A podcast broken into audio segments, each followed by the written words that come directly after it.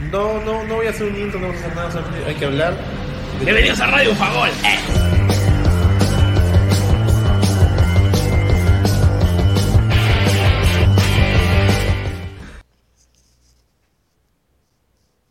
Hola gente, ¿qué tal? ¿Cómo están? Bienvenidos a Radio Bufagol, el programa exclusivo de la Copa del Mundo y que de alguna manera pues nos, nos regresa entre nosotros y todos los seguidores y ustedes mismos a saber un poco más del fútbol todas las mañanas porque nos hemos acostumbrado ya el cuerpo. Tenemos una semana haciendo este programa eh, a las 7 de la mañana para justamente acostumbrarnos a lo que viene a ser el día, no de mañana, pero sí en la siguiente semana que los partidos arrancan súper, súper temprano por la Copa del Mundo. Yo soy el tío Abda, quien nos saluda y les da la bienvenida a Radio Bufagol, no antes y comentarles que no se olviden justamente de pegarle una me gusteada, una suscribida, una compartida, una instagrameada, porque estamos en TikTok, porque estamos en Instagram como arroba el tío Abda y también estamos en Spotify, en Apple Podcast y en Amazon Music para que escuches el programa día a día. Contenido todos los días en la medida que nuestras capacidades y la salud, porque hace un frío a veces de la nada y el clima te mata, justamente nos permita. ¿no? Bueno, una vez más, no siempre se olviden también de dejarnos su voluntad, porque tu voluntad es mi progreso. Obviamente, así de con chance lo digo. Ayúdenme por favor a seguir avanzando, a seguir metiéndole este cherry a este, a este podcast, a esta iniciativa que pues ya tiene varios años y que tratamos ahí de estar más, básicamente moviéndonos en el, en el círculo, ¿no? Eh, de la opinión pública y del contexto eh, del hincha hablando, hablando de fútbol. Yo me encuentro acá con el estadio conceptual de la Copa del Mundo y que justamente vamos a empezar a hablar el día, el día de, de hoy porque vamos a arrancar justamente con unos temitas muy interesantes, pero como siempre sabes muy bien que tenemos que ponernos en modo Qatar, por eso ponemos música de fondo. ¿Dónde está mi música? Ahí está. Nos ponemos en música. Ya saben que música peruana catarí.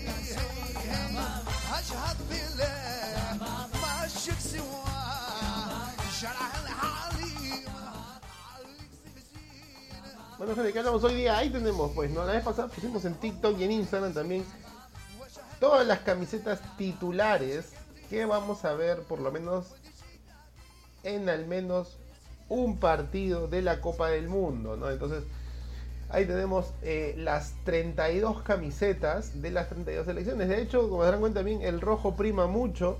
Eh, viendo las camisetas alternas y las camisetas titulares, no hay una estrategia psicológica como, como lo pudo haber hecho Costa Rica en el 90, cuando su camiseta alterna la puso de rayas blancas con negro, haciendo alusión a la Juventus, porque justamente sus partidos de Costa Rica en Italia en 90 iban a ser en Turín. Entonces eh, hizo esto para que todos los italianos, pues todos los, los este, turinenses apoyaran a la selección de Costa Rica. ¿no? Lo mismo pasó con Alemania en el 2014, justamente tras vencer a Brasil, pero no solamente en el, 7, en el drástico ¿no? e histórico 7 a 1, sino también este, porque se pintó eh, la camiseta como el Flamengo, ¿no? Entonces así eh, tenía cierta eh, psicología con respecto a, lo, a, los hinchas, ¿no? Y ahí justo se conecta mi gran amigo el 99. ¿Cómo estás? Bienvenido. Estamos en modo Qatar a un día de la Copa del Mundo. Buenos días, tío Arda. Sí, justamente estaba escuchando ahí tras, tras telón, como diríamos. Y sí, a un día justamente de lo que es la fiesta máxima de fútbol, tal vez con todas las polémicas que han habido en estos últimos días, pero como creo que todos conseguimos al final, a la hora de la verdad, a la hora que empieza el mundial, todo esto pasa a un segundo plano. Queramos o no, eh, se vive más el fútbol que lo que pasa alrededor de él. Sí, de, de, de, acuerdo contigo, ¿no? Es un poco, somos un poco mezquinos e hipócritas con los valores eh, humanistas y terminamos más bien gritando los goles, hasta todo el mundo ya está listo con la televisión, preparada para el día de mañana, con el tamal en la mano. Pero hoy ya estamos hablando de las camisetas del Mundial. Yo les yo contaba a la gente este tema de, la psicología de, ciertos diseños que apoyan más a, a, regiones no locales, en el caso de Costa Rica, que en el 90 se vistió de la Juventus para que lo apoyaran, o Alemania vistiéndose el Flamengo en el 2014. Pero, en ¿cuál es tu, gusto por la camiseta más bonita que has sacado de las titulares, al menos? Este, ya que en Qatar no hay ninguna psicología, porque la verdad es que no sé a qué equipo apoyar, entonces por ende ninguna camiseta ha decidido pintarse de colores eh, de la bandera o del club. Claro. A ver, de las camisetas de las que está, o sea, de las que hemos estado viendo alrededor de estos días, debo aceptar que, por ejemplo, la de Portugal me parece un diseño muy interesante y me gusta mucho. Es de esas camisetas que tú dirías me la compraría. La de Brasil me parece clásica, o sea, genial. A veces creo que en camisetas, sobre todo tal vez en selecciones, mientras a veces en, en lo simple está lo mejor como sabemos, son camisetas que no tienen tanta publicidad, por no decir que no llevan nada de publicidad, como pueden ser los clubes. Entonces creo que le da una, una camiseta más limpia. La de Brasil también me gusta mucho, pero de todas, creería que la que más, más me gusta es la de Francia, definitivamente. Ay, ay, ay. Un, un, un diseño así, con colores bien sobrios, apelando un poco a la Copa del Mundo con dorado, ¿no?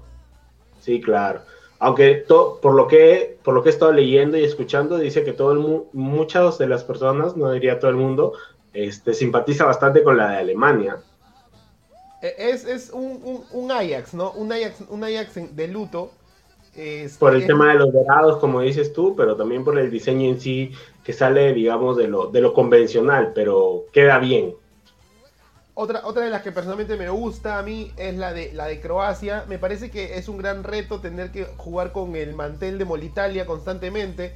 ¿no? Sí, sí, sí. Y, hacer un, diseño diferente. Pero, ¿qué opinas de la polémica con la camiseta de Dinamarca? ¿no? Esta camiseta que básicamente ha hecho escudos, eh, eh, logo de la marca deportiva que lo auspicia, cualquier otro parche, exceptando el de Qatar, nomás que eso es a nivel eh, oficial para todos, que lo ha pintado el mismo color en protesta justamente de la violación de los derechos humanos en el Mundial.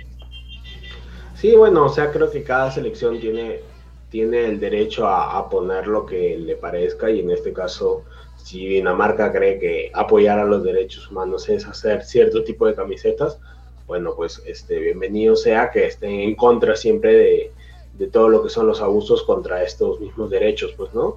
Creo que como dije, dije al iniciar este, la, la transmisión, Creo que al final todo esto va a quedar de lado una vez que empiece a rodar la pelota. Creo que también, este, como leía ayer en un artículo, Qatar es, ya están los dos mundiales de Qatar. El mundial donde se juega el fútbol propiamente dicho y el mundial de cómo Qatar busca este, imponerse en todas las ideologías, tanto religiosas, culturales, eh, en lo que hacía este mundial y, y, FIFA definitivamente se hace la vista gorda, pues, ¿no? O sea, está el tema del tema de la cerveza, ahora con el auspicio de Budweiser, está el tema de los derechos humanos, está el tema de, todo lo que es el todo lo que va en la región de Qatar, pues, ¿no? Que uno pensaría o uno pensaba que FIFA tal vez iba a decir, oye, va, aquí vamos a poner un alto, mira, hasta acá puedes imponer tú y desde acá hasta, hasta este límite ya va todo lo que es normalmente los mundiales, pero no ha sido así, pues, ¿no? O sea, Qatar ha sabido imponerse de una u otra manera y hay que respetar, pues, ¿no? Más allá de que tal vez uno no pueda conseguir con todo lo que ellos dicen. Y por ahí creo que va el tema de Dinamarca, pues, ¿no? Sí, de hecho sí, me suena bastante lo que, lo que mencionas, este contexto de eh, que los, Ahora, yo me da la sensación de que, Qatar y los príncipes y los cataríes y los magnates tienen no, están no sé si decir entender bien, ¿no? Obviamente como son de el, país islámico, del mundo musulmán, no son tan adeptos a, las reglas de, Occidente, ¿no? Entonces no puedo decir que no saben las, los, poderes jerárquicos que tiene la FIFA o en todo caso quién manda en el Mundial, pero más bien creo que se hacen respetar al momento de decirle a FIFA, mira, nuestra cultura es así y por algo traes el Mundial acá. Y ahorita no estamos hablando de la parte que ha salido en los documentales, de cómo llegó a, esta sede del Mundial, sino solamente tal cual el hecho este de que FIFA debería respetar ciertas cosas. para algo haces como que la internacionalización del torneo, ¿no? Yo sé que muchos países son muy, muy occidentales a nivel de marketing, a nivel de compras, a nivel de, de publicidad, pero pues Qatar es el primero que te topas con algo diferente, ¿no? Coincidentemente los mundiales en, en continentes eh, ajenos a Europa o América han sido en países que básicamente manejan políticas occidentales. Japón, Corea del Sur, Sudáfrica, ¿no? Y ahora eh, en Qatar sí eh, se rompe un poco. Pero bueno, para no desviarnos mucho del tema de las camisetas, la camiseta de Holanda sacado el Guaralino, un, un naranja así que nos quiere nos romper el ojo y el televisor HD, te, cuidado, ponte lentes oscuros. Y a mí me gusta mucho también la de Marruecos, o sea, me hace acordar mucho la del 98. De hecho, Marruecos desde el 98 no volvió al Mundial hasta el 2018 y hoy repite plato, entonces me parece una bonita nostalgia. Y ya la que no te digo, que seguro el, el cabezón la tendría, la de Japón. Que para Sí. pensarla, hicieron un test en Twitter, antes de que se caiga, obviamente, porque ya sabemos que Twitter se puede caer en cualquier momento. Sí. Hicieron un test de qué les parecían los animes o los mangas y según la camiseta cómo se veían. Y a partir de ahí salió la votación. Y es por eso una vez más que Japón, siendo Japón, a mí me encanta eso, Japón siendo Japón, para diseñar toda su cultura, que, que es la que vende y me parece fantástico. Pero bueno, Es que siempre va a estar la nostalgia, pues, ¿no? Del tema del, del anime de los supercampeones con la camiseta de, de fútbol de la selección. Es, es un tema que va a ser de todos los años. O sea, no. mm, Difícil no. Difícil separar el tema de, de los supercampeones o de los animes japoneses con la camiseta, me parece. Pero a ver, yo te digo, a ver, dame tu top 3 de camisetas que te comprarías, a ver, por ejemplo, de las que hay actualmente. ya, a ver. Creo que me vendí un poco, pero me compraría la de Japón. ¿Ya? Eh, me la pones difícil, ¿ah? Eh, este año estoy un poco sorprendido porque siempre escogería una africana. Pero la verdad es que me topo con una sensación de que no han hecho buena chamba este año. ¿ah? No, ni Camerún tanto, que parece que le están saliendo las costillas. Eh, voy por la de Portugal, con tú, contigo, Portugal, por ese- esa combinación de colores. Y la cierro una elegancia y escogí azul igual. Este. Puta, no. No, no. Ya hasta ahí nomás llegué, creo. Es que hay varias que podían ser más chéveres. La de Polonia podría ser. La de Polonia, sí. Ya, Esos son mis dale. tres. Portugal, Polonia y Japón. ¿Cuáles son las tuyas? Portugal, Brasil y Francia, definitivamente. Portugal, Brasil. Ah, bueno, Brasil, un clásico. Ah, La alterna también está, está interesante, pero. Sí, sí. De hecho, veo que se han, se han- en muchos casos se han, se han buscado hacer mucho- muchos tramados. Y, y, por ejemplo, la Australia ha hecho muchos tramados. A mí me, me- me hace muy anecdótica la, la, la situación de Canadá, que te la cuento. Canadá no ha hecho camiseta para el Mundial, porque no pensaban que iban a clasificar. Y lo único que han Ah, ¿no han hecho... No, no han hecho. ¿Cuánta O sea, fe se tenía? ¿Cuánta fe? Sí, tal cual. Alfonso Davis y Jonathan David, porlas. Sí. ¿no? Este, pero no habían hecho, y lo que han hecho es sacar una tercera, o sea, le han dicho a Nike saca un tercer color como para generar mayor rentabilidad. Pero Ah, su camiseta es, es, es misma. puntual. Sí, sí. De hecho, estaba chequeando que así nomás no, he- no he- o sea, al momento que, que he encontrado esta imagen, no veo la de Nigeria, que siempre es la que más nos nos jala, ¿no? A ver, ¿dónde está Nigeria? La verde, la verde tradicional. Sí, creo que nunca, nunca se, nunca, nunca estuvo. ¿Y por qué tengo 32? Creo que hay una que se repite acá, ¿ah? me están estafando. Sí, puede ser que se haya repetido y no me haya dado cuenta. La de Costa Rica parece Chile, Estados Unidos, muy Estados Unidos siempre. La típica blanca y azul. Sí, sí, no. Lo que- y incluso que Estados Unidos tiene un poquito de historia. O sea, ha tenido diseños un poco controversiales como la del 94, el azul con las estrellas blancas que parecía el escudo del Capitán América, una cosa así. Pero, pero, o sea, han, han podido ser un poquito más, más, más creativos en ese sentido, ¿no? Eh, la de Suiza, ahora, las Puma alternas sí están un poco controversiales, las vamos a ver. Esa que no sé si has visto que han puesto unos números gigantes, parecen unos Sí. televisores. No, no, no creo que la puedo Digo, colocar acá. Ya, ya en la simpleza está, ahí, ahí es, se ve mejor. Ya cuando le comienzan a llenar con logos, con todo, ya no, ya. Sí, y ahí, ahí siento que esa, la marca del, del felino, y no, no, por el, no por el veto, la marca del felino pues ha querido este romper un poco el ¿Dónde esquema. todo esto? Sí, no, no sabemos. Debe estar camino a Doha, debe estar camino a Doha. sí, sí, me sorprendería que de la nada lo veamos, hacemos enlace y está ahí en el FanFest. Oye, y eso del FanFest, ¿no? Eh, van a eh, vender bebidas sin alcohol. Ayer vi un TikTok de unos mexicanos que realmente se fueron al desierto a tomar. Quisieron hacer la gran Cuquín Flores pero no le Sí. chuntó y realmente apareció la policía catarí. o sea, un poco más casi se lo dejan preso. o sea, no es una- Sí, o sea, no, no, es, no es broma, o sea, la- es alertar a la gente que de verdad no es broma esto, o sea, no es que, ah, si no me ven, lo hago y, y no, o sea, la, la policía catarí parece estar en todos lados porque es un tema que ya es de ellos, pues, ¿no?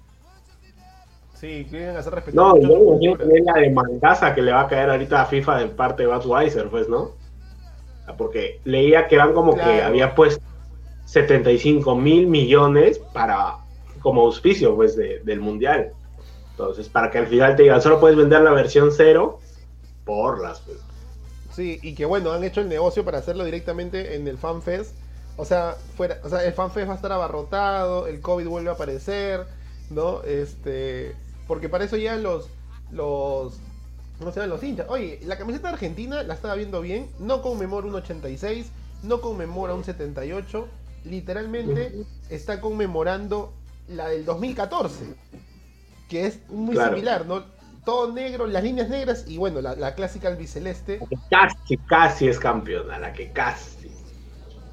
¿Le tienes fe a- a la- al, al- al augurio de la camiseta relacionada con un año que se dice que Argentina podría ser la revelación? No sé si revelación como que no jugadores, pero... O sea, no lo tienes en el mapa, pero que te va a ir a matar y va a salir campeón, ¿no? No, ¿qué revelación va a ser ya? O sea, ya si en esta no la hacen, yo digo, o sea, como lo hemos dicho, digamos, a lo largo de los programas, este, este es el mundial, pues, de las últimas oportunidades, más que todo, de muchos jugadores, muchas selecciones, y- y creería que en Argentina es la selección que tiene más posibilidades de, o sea, de, de salir campeón como favorito, pero también es la que tiene la mayor posibilidad de fracaso porque aglomera un grupo de jugadores que es la última oportunidad de, de tener la Copa del Mundo, pues, ¿no? O sea, tal vez en otras selecciones son uno o dos jugadores, pero en cambio acá en Argentina son más de uno, más de dos jugadores que tú puedes decir, esta es su última oportunidad, o sea, no solo Messi, es Di María también, es, a ver, tal vez no fue titular a lo largo de todas las eliminatorias que hemos visto, pero Armani llega siendo uno de los veteranos, entonces me parece que también son jugadores, este, el mismo Paredes también, que ya viene siendo parte de algunos procesos mundialistas, y definitivamente también lo que es la saga actualmente, eh, si bien Otamendi, pues también es una de las últimas oportunidades, entonces me parece que aglomera más jugadores, los cuales podemos decir esta es su última oportunidad. Más allá de que si obviamente no gana la Copa, ya me imagino todo el periodismo argentino los va a hacer trizas, pues, ¿no? Sí, totalmente de acuerdo. Totalmente consciente contigo. Y de hecho, esta Argentina, no sé si viene con la presión, ¿no? O sea, a ver, son latinoamericanos, también son sensacionalistas, su prensa también les vende harto humo, como la nuestra, este, y, y ellos son los creadores del humo, literalmente. Entonces, obviamente, es otra de las elecciones eh, que haría que se desconecten completamente el, este, de las redes sociales, porque la mochila que están cargando, la publicidad que les manejan, hace poco sale la publicidad de días de el multiverso, los cinco meses, ¿no? De, de los cinco Sí, claro. mundiales jugando juntos. Porque ponte, tú no ves eso, o sea, ese tipo de publicidad, o sea, ese tipo de, de campaña, por no decirlo de alguna manera, en Brasil, Claro. por ejemplo. Y no es que me digan, ah, no, porque ustedes no ven publicidad brasileña, no ven programas brasileños. No, pues, o sea, tú no ves que en Brasil haga, esa mega, mega campaña de decir, tienen que ser campeones. O sea, van sin la presión porque saben que son favoritos, pero no hay esa presión, como tú dices, que la crea el mismo periodismo, pues, ¿no? Sí, claro, totalmente ahí concuerdo contigo, ¿no? Incluso Brasil más se enfoca en que sus estrellas manejen sus publicidades internas, eh, comerciales, y cuando han salido las publicidades, o en todo caso las cosas que comunican, hablan de equipo, ¿no? No hablan de, de el jugador eh, que tiene toda la mochila encima. Es más, Argentina tiene más peso y más presión que el mismo Portugal. A Portugal tú le dices a Cristiano, oye, que tú eres el mejor, que tienes que ganar. Pero la verdad es que Cristiano puede decir, sí, pero, o sea, no puedo hacerlo yo solo, ¿no? Y, Claro. en cierta- y, y mi, mi selección no es, nunca ha sido, nunca ha sido favorita, pues tampoco. O sea, puedo tener grandes jugadores, pero nunca se brilla con una favoritismo. Habría llegado a buenos puestos desde hace, desde Claro, hace o sea, muchos años. Creo que el tema de, de haber ganado la Eurocopa en su momento, creo que fue un gran envión, pues, ¿no? O sea, porque para colmo la gana con un equipo ampliamente inferior en, en, nivel de lo que es actualmente esta Portugal, pues, ¿no? O sea, si te das cuenta, el gol lo termina haciendo Eder, que poco y nada pintaba en la selección, pues, ¿no? O sea, Cristiano afuera de, de, técnico, porque Fernando Santos era un, un ser a la izquierda, pero este, si sales campeón con eso, o sea, ya tranquilamente Cristiano, yo creo que es muy diferente en el sentido de que digo, si Cristiano no gana el Mundial, puede irse a su casa tranquilo sabiendo que ganó su Eurocopa, siendo de la figura, manejando él el equipo, a que tal vez si tú ves a un Messi que se va sin el Mundial, porque aparte de eso, definitivamente el tema de tener a, siempre la sombra de Maradona va a ser algo que se le va a achacar siempre, pues, ¿no? En cambio, en el caso de Cristiano, ¿quién le vas a decir? La sombra de Figo, porque Figo no ganó nada tampoco. La sombra de Eusebio, tampoco. O sea, no, no hay una, o sea, una figura más allá de que tal vez el nivel no sea el mismo que tenga este, que tuvo Eusebio o Figo en su momento como máximas estrellas, que como lo tiene Messi, pues, ¿no? Con Maradona. Bueno, actualmente el tío Abda se fue de la señal, parece que tuvo algunos temas de complicaciones, justamente como estábamos viendo con lo que es el tema de las camisetas. Parece que ya vuelve. Dame, dame, dame un minuto, pero te dejo con el siguiente tema. Hemos escogido las camisetas favoritas de cada uno. Ya saben que todos están a partir de 249 soles. Y ahora los dejo un toque con el 9 para la previa, porque hoy día juega Perú. Bueno, hoy día juega Perú en el segundo, en el segundo partido de local de la selección a mando de Juan Máximo, luego de lo que ha sido la victoria por la mínima ante Paraguay, un equipo peruano que tuvo las tres bajas, en este caso ya las bajas conocidas de José Carvalho, porque tal vez creemos que Cáceres va a ser el titular, entonces ya no había mucho sentido en que el arquero universitario esté eh, en la concentración, Zúcar por la expulsión, un poco tonta debemos decirlo, también no, no fue la mejor manera, la mejor reacción de Zúcar, pero ya hemos visto que de estas tiene no, no es la primera vez que tiene este tipo de reacciones. Y bueno, sí, la baja de Aquino que tal vez sorprende un poco en lo que, para lo que es el planteamiento de, de Reynoso, pues, ¿no? Y hablando un poco más de lo que ha sido, de lo que va a ser este partido, que va a ser también el debut de Gustavo Costas como técnico de Bolivia, eh, con tantos recuerdos para tienda blanqueazul, veremos cómo plantea este partido, sobre todo ante una selección peruana que por lo visto eh, en este partido contra Paraguay se vio que es bastante un tema de, ¿cómo diría? Prioriza bastante el cero en el arco propio. Y justamente eh, me quedaba la idea tras el partido contra Paraguay, tío Abda, no sé qué pensarás, que este tipo de resultados va a ser una constante con Reynoso. El 1 a 0, mantener el cero al arco y tener, aprovechar las pocas que tengas y definitivamente los goles de por vía aérea es algo que prioriza mucho Juan Máximo entonces creo que por ahí son matices que ya lo hemos visto en sus equipos anteriores.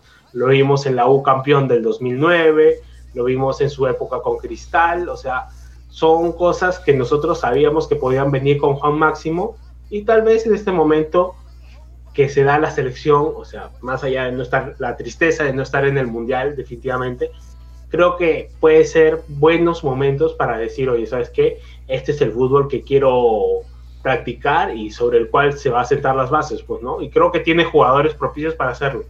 Creo que si bien están los extranjeros, los Carrillos, los Lapadulas, en este momento en las defensas los Zambranos, pero me parece que, y es una idea que me ha quedado muy fija, el 1 a 0 va a ser un resultado constante en esta selección. Yo eh, eh, esto, estoy pensando en, lo, que lo que mencionas. Eh, me acordaba un poco del Reynoso de la U, del Reynoso de Melgar, eh, que justamente con las limitantes, y eso es lo que ahí creo que se parece un poco a, Ricardo Vareca, o en todo caso al, anhelo de, del hincha de la selección, ¿no? Con poco, o sea, menos es más, ¿no? Con poco haces mucho.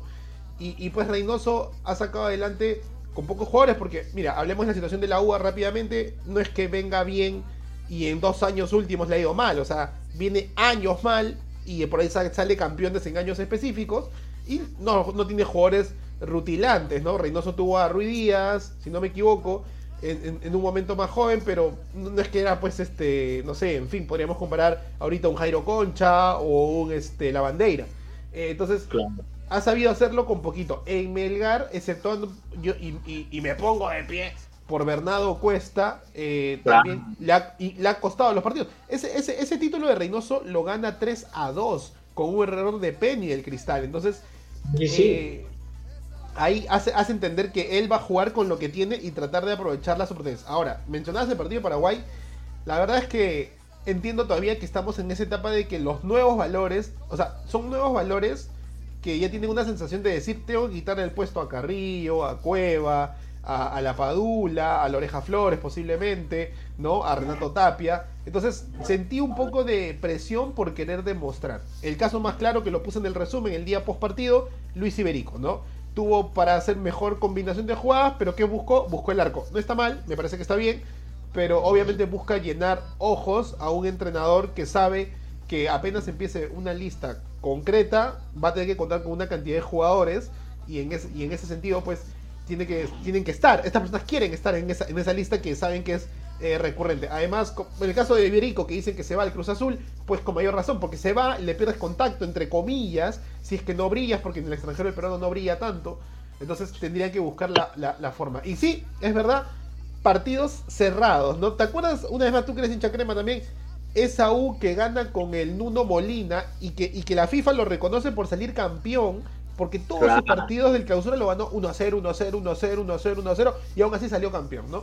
Entonces, en, ese sentido, pues, puede ser que este Perú sea así, ¿ah? Y la idea no se trata, obviamente, de, ah, viene Bolivia de local, pum, métele cinco pepas, ¿no? Viene Venezuela, este, de local, métele tres, tres pepas. La idea es ganar, porque al final lo que suma son los puntos, ¿no? Y hace, hace poco escuchaba un poquito de este tema de que ahora con seis cupos y medio, eh, los puntos que ha hecho Perú desde las eliminatorias del 2014 le hubieran bastado. Eso quiere decir que eventualmente Perú, antes, antes del 2014, creo si no me equivoco, la cantidad de puntos que puede hacer por la competitividad que hay sumaría a, un posible repechaje del puesto 7 o incluso un sexto puesto, ¿no? Es que es la, la misma de siempre. Creo que antes de este mundial se decía, mientras tú ganes todos tus partidos de local y empates o ganes 3 o 4 de visita, ya estás adentro ya. Entonces creería que en estas eliminatorias mucho más aún. Y sí, definitivamente creo que eh, el planteamiento de Reynoso, como lo decíamos, es un planteamiento que prioriza definitivamente el, el arco, el cero en el arco propio.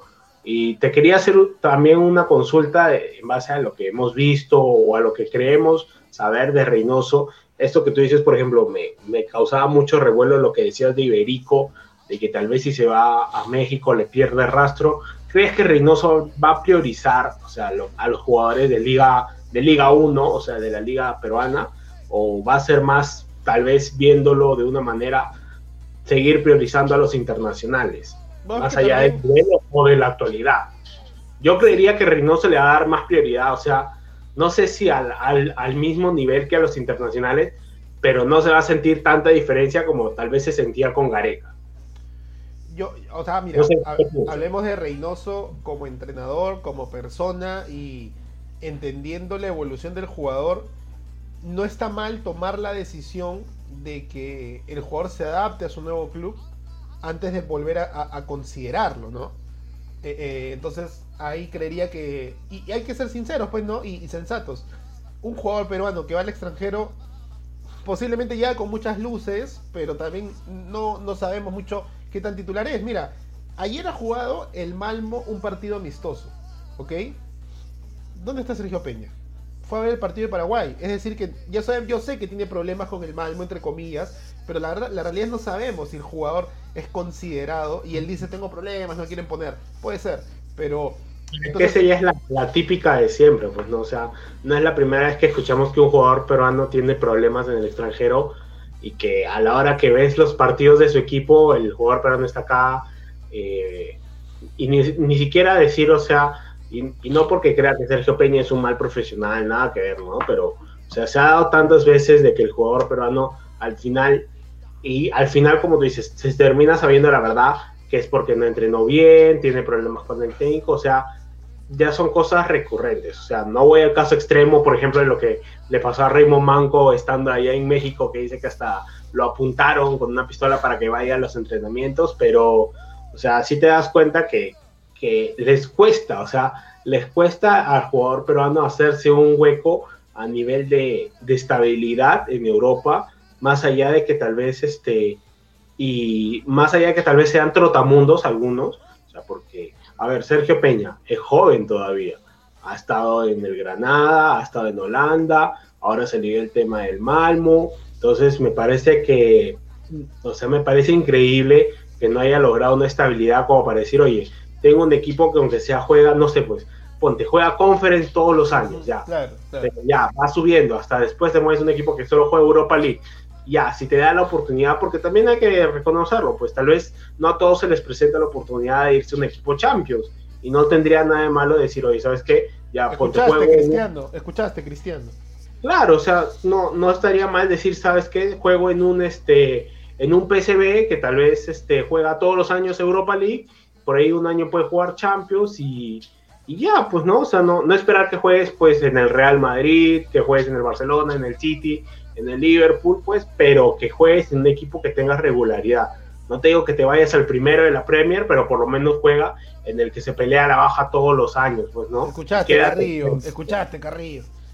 Sí, definitivamente. O sea, creo que es un tema que siempre lo hemos hablado del jugador peruano y la estabilidad tanto mental que, que debe tener en momentos de dificultad, pues, ¿no?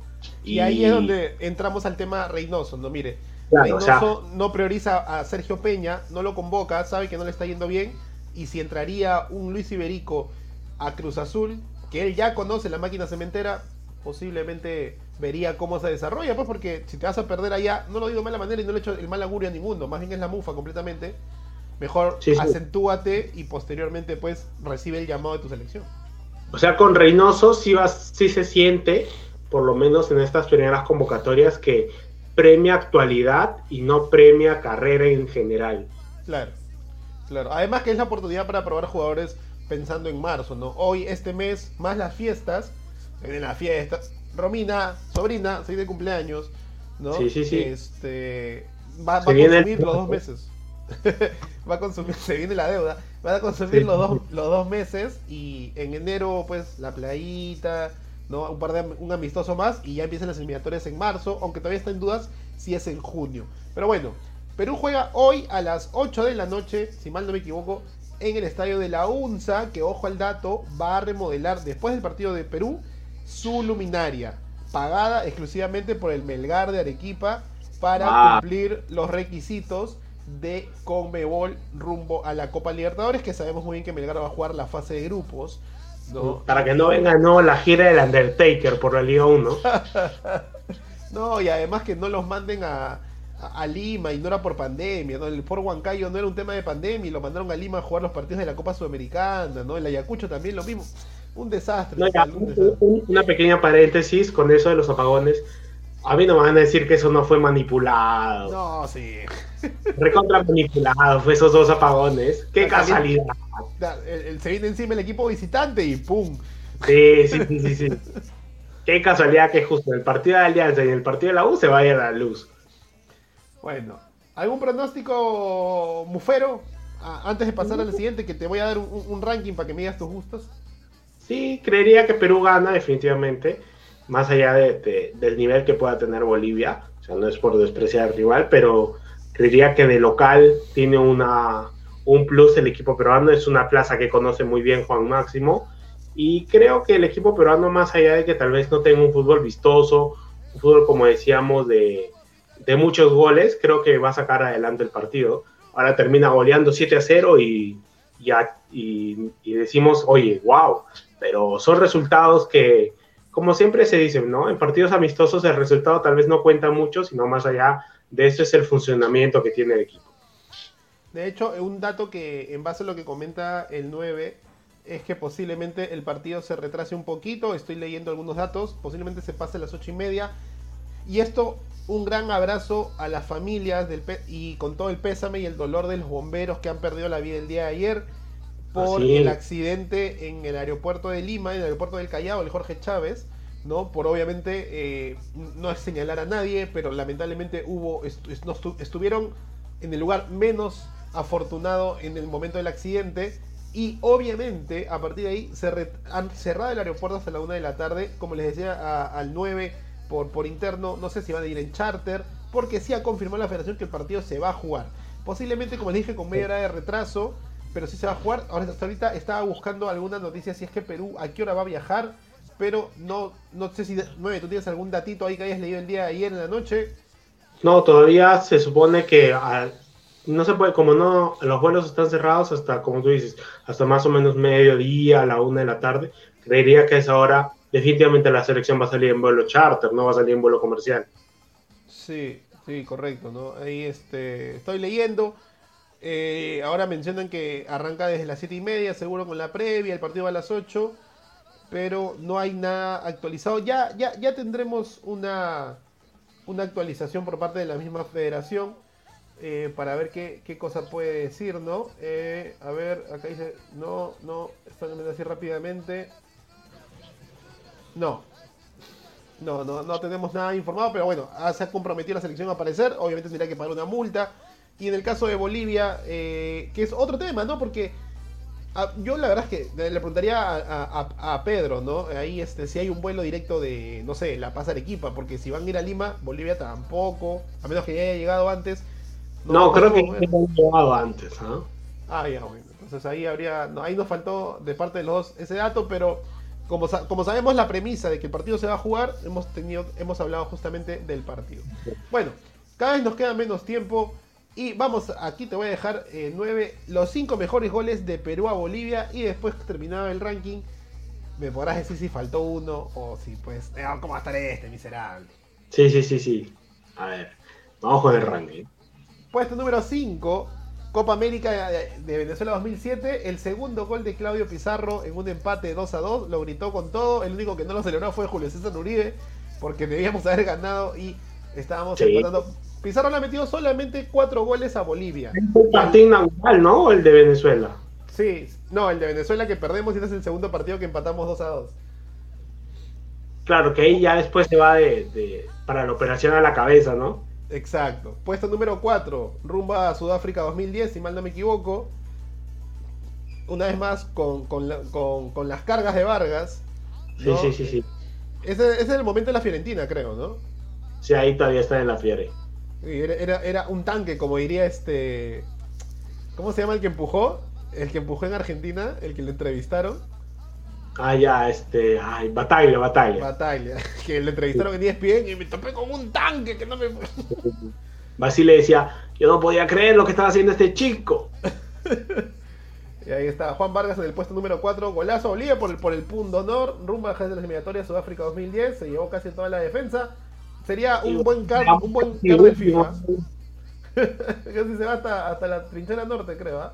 Sí, sí. Este, con las 6, ¿cómo se extraña un lateral de, de esa fuerza, no? Este, qué pena que no pudo, le tocó una generación que no brillaba tanto y bueno, pues ahora, bueno, vamos Marco López, con fe Marco López.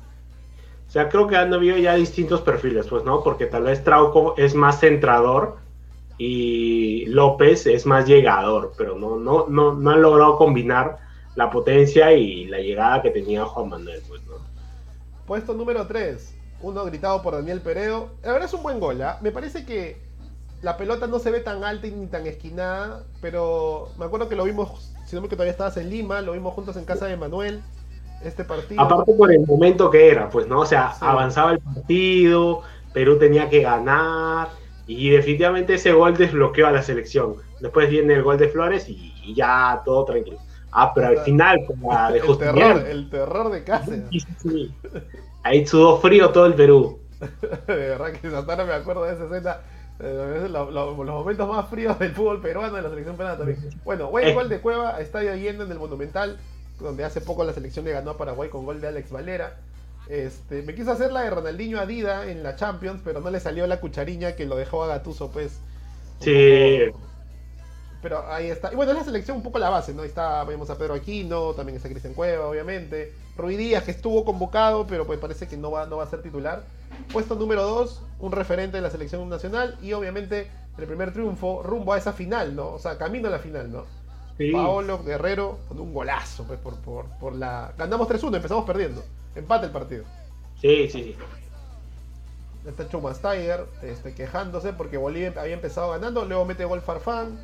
Este, claro, que empieza ganando porque es un penal de Zambrano, hermano. Exacto, exacto, tal cual. ¿no? Era la primera vez del VAR ahí en la Copa América. Pero el carácter de Paolo para empatar el partido con un gol de mucha, de mucha costura, ¿no? No, no un gol de, de champa. Y yo para mí, el mejor gol que le, que le hemos hecho a Bolivia. Y, claro. un estilo Juan sí, maradoneando, medio maradoneando. Empieza en media cancha, un cuadrado de supercampeones. Empatamos el partido, lamentablemente. Bien aprovechada la altura ahí, bien aprovechada la altura. Jugaba en Cusco en esa época, licenciando, creo, si no me equivoco, Mariño. Sí. Eh, manejaba bien los, los, aires, Sí, sí. Eh, Igual eh, empatamos uno a uno ese partido, si mal no recuerdo. Sí, y es muy gracioso la anécdota de esta doble fecha porque los, cuatro fantásticos rumbo a Brasil 2014 se quedan para jugar contra Paraguay en Lima y sacar los tres puntos y el equipo alterno, que era este, hizo más porque terminó sacando un punto de seis. Perdimos contra Paraguay, si no me equivoco. O en Asunción creo que era el partido, perdimos contra Paraguay y, y este equipo que era el alterno logró pues justamente el, punto soñado. ¿Algún gol que me olvide tal vez o qué tal el ranking? No, está bien el ranking. Este, o sea, añadiría el gol de Flores, pues no, el segundo de, de la temporada de Rusia, pues no. Pero más allá de eso, o sea, no, hemos visto buenos goles. Después me acuerdo haber un gol de Yotun a puertas cerradas. Ajá, sí. Contra... Al final de la, Creo que fue el final de las eliminatorias. Sí, fue el final de las eliminatorias de Marcarían, a puertas cerradas. Pero que era puertas cerradas por, porque nos portamos mal, creo, ¿no? Claro, fue el, chongo del partido con Uruguay, pues.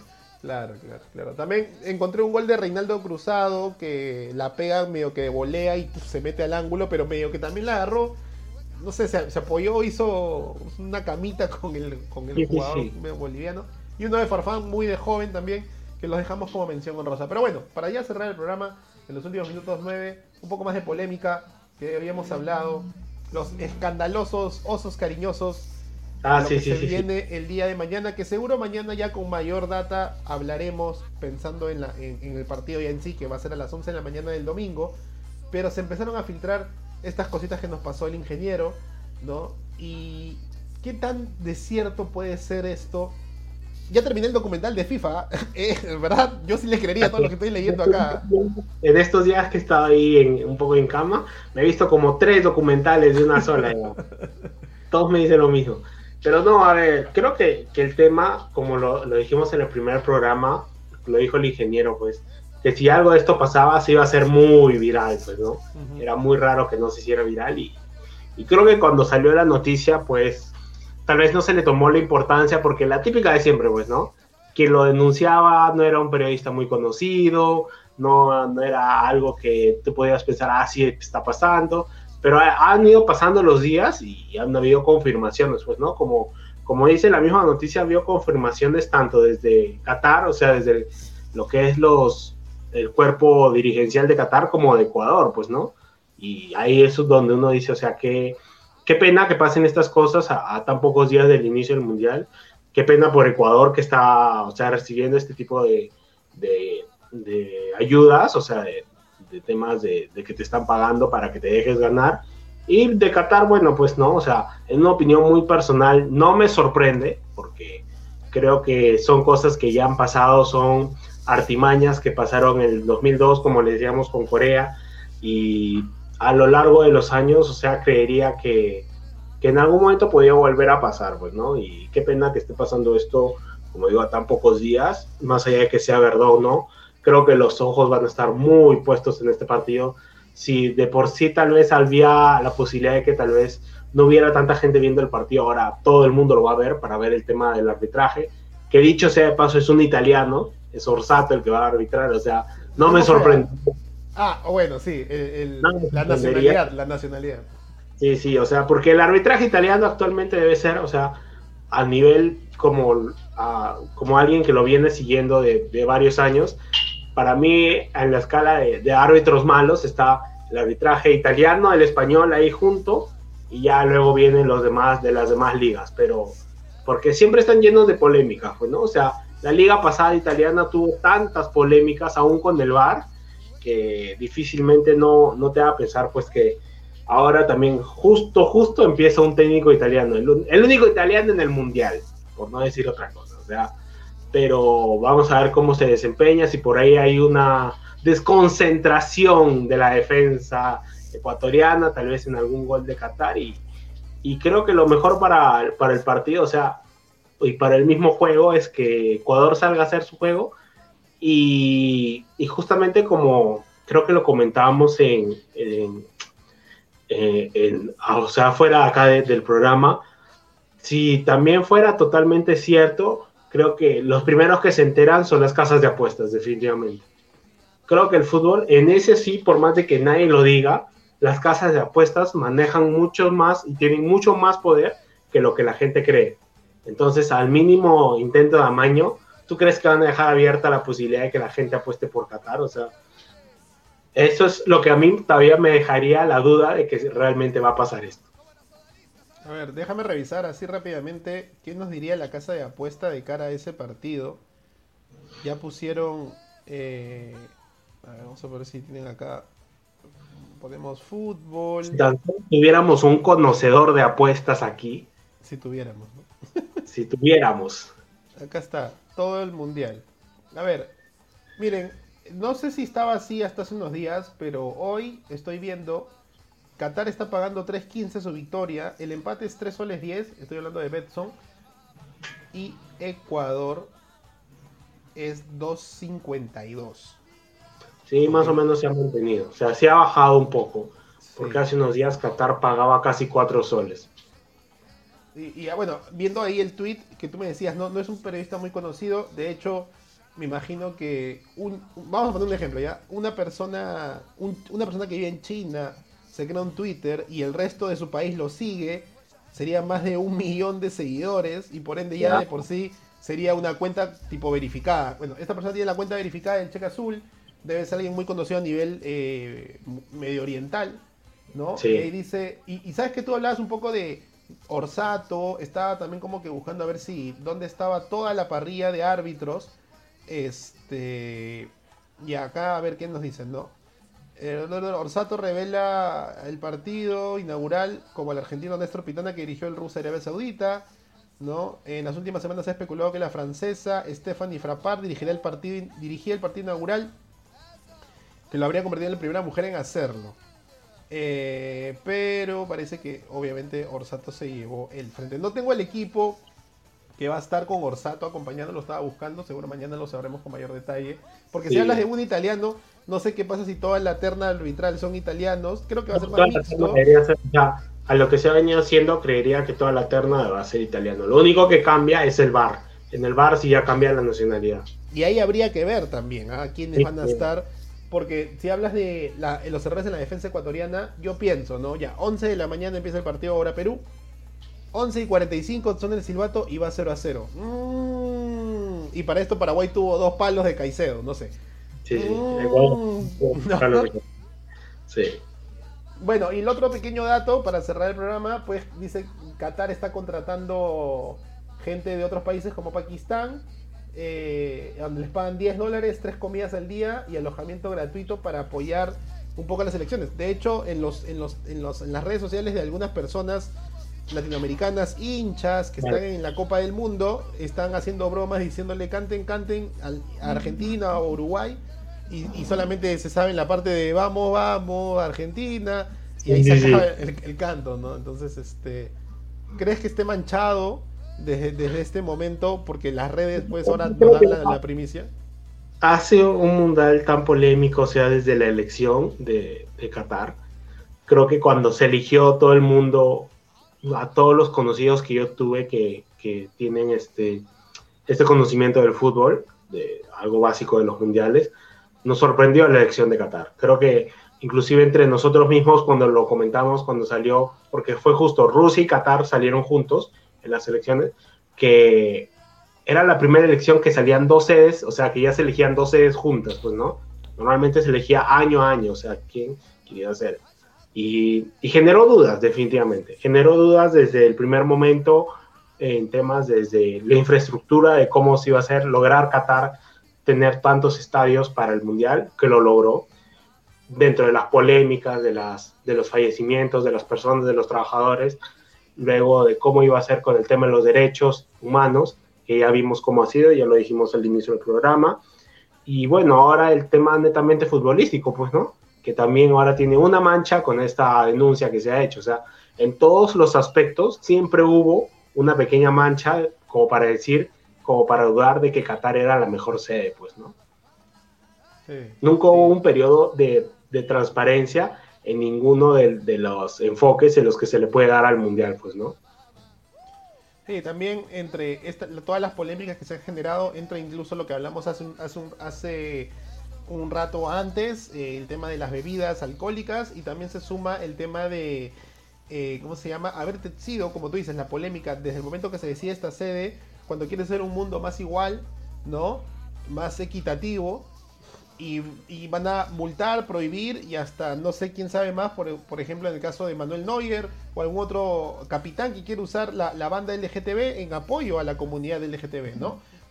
en Francia ya le dijeron a Lloris que ya no la puede usar ya. Sí, de acuerdo, ¿no? Cuando asomaban por parte de las elecciones eh, las intenciones de reivindicar los derechos humanos, Infantino, el mismo presidente, ya ves, ya como que ya no se puede mover más allá, ¿no? Está, sorprendió a todos y pues le termina diciéndoles no, lamentablemente no se va a poder. Claro, yo, me imagino, o sea, como que la situación fue así. Ya, Infantino, diles pues, para usar la banda. Ya, ya, ya. Qatar, por usar. ¿Quién eres? ¿Qué quieres? Chao. ¿Qué quieres? ¿Cuántos camellos quieres que te dé? Sí. ¿Qué? ¿Quieres más plata?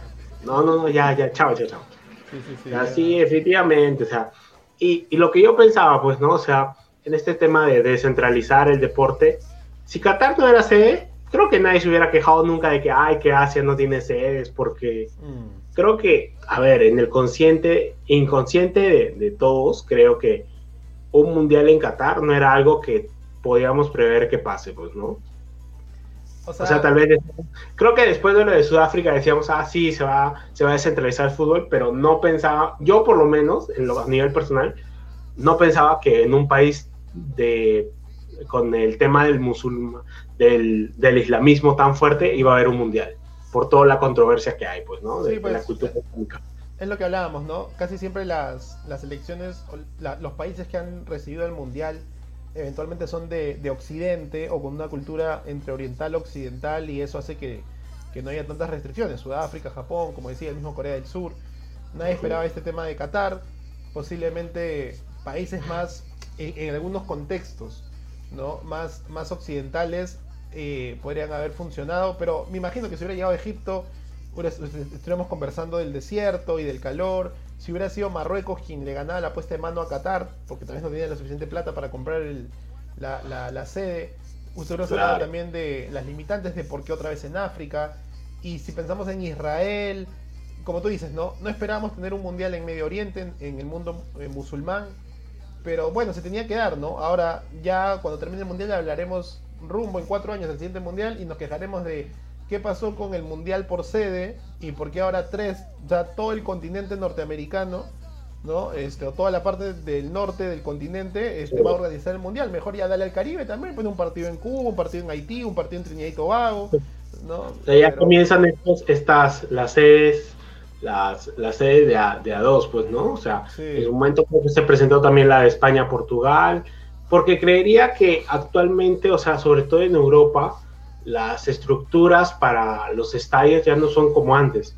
O sea, yo lo veo en Italia, por ejemplo, los estadios ya son antiguos, o sea, y construir un estadio en Italia, o sea, es muy difícil por la burocracia.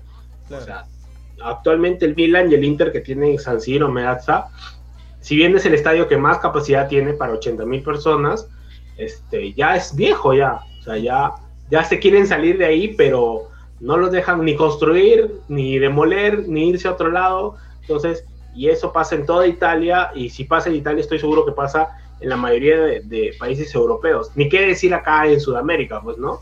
Sí, o sea, es, válido tener eh, las opciones de juntarse entre países porque hoy, hoy el mundo es más grande, pero también es más exigente, ¿no? Y tal vez Qatar sea el último mundial eh, que veamos como país único que reciba la Copa del Mundo, ¿no? Ya tenemos que hacer México, Canadá, Estados Unidos, ¿no? Claro. Y Uruguay, a la actualidad, no creo que se daría abastos como hace 100 años para hacer la Copa del Mundo del 30 y necesitaría, como dicen, el apoyo que va con Chile, que va con Paraguay, que va con Argentina.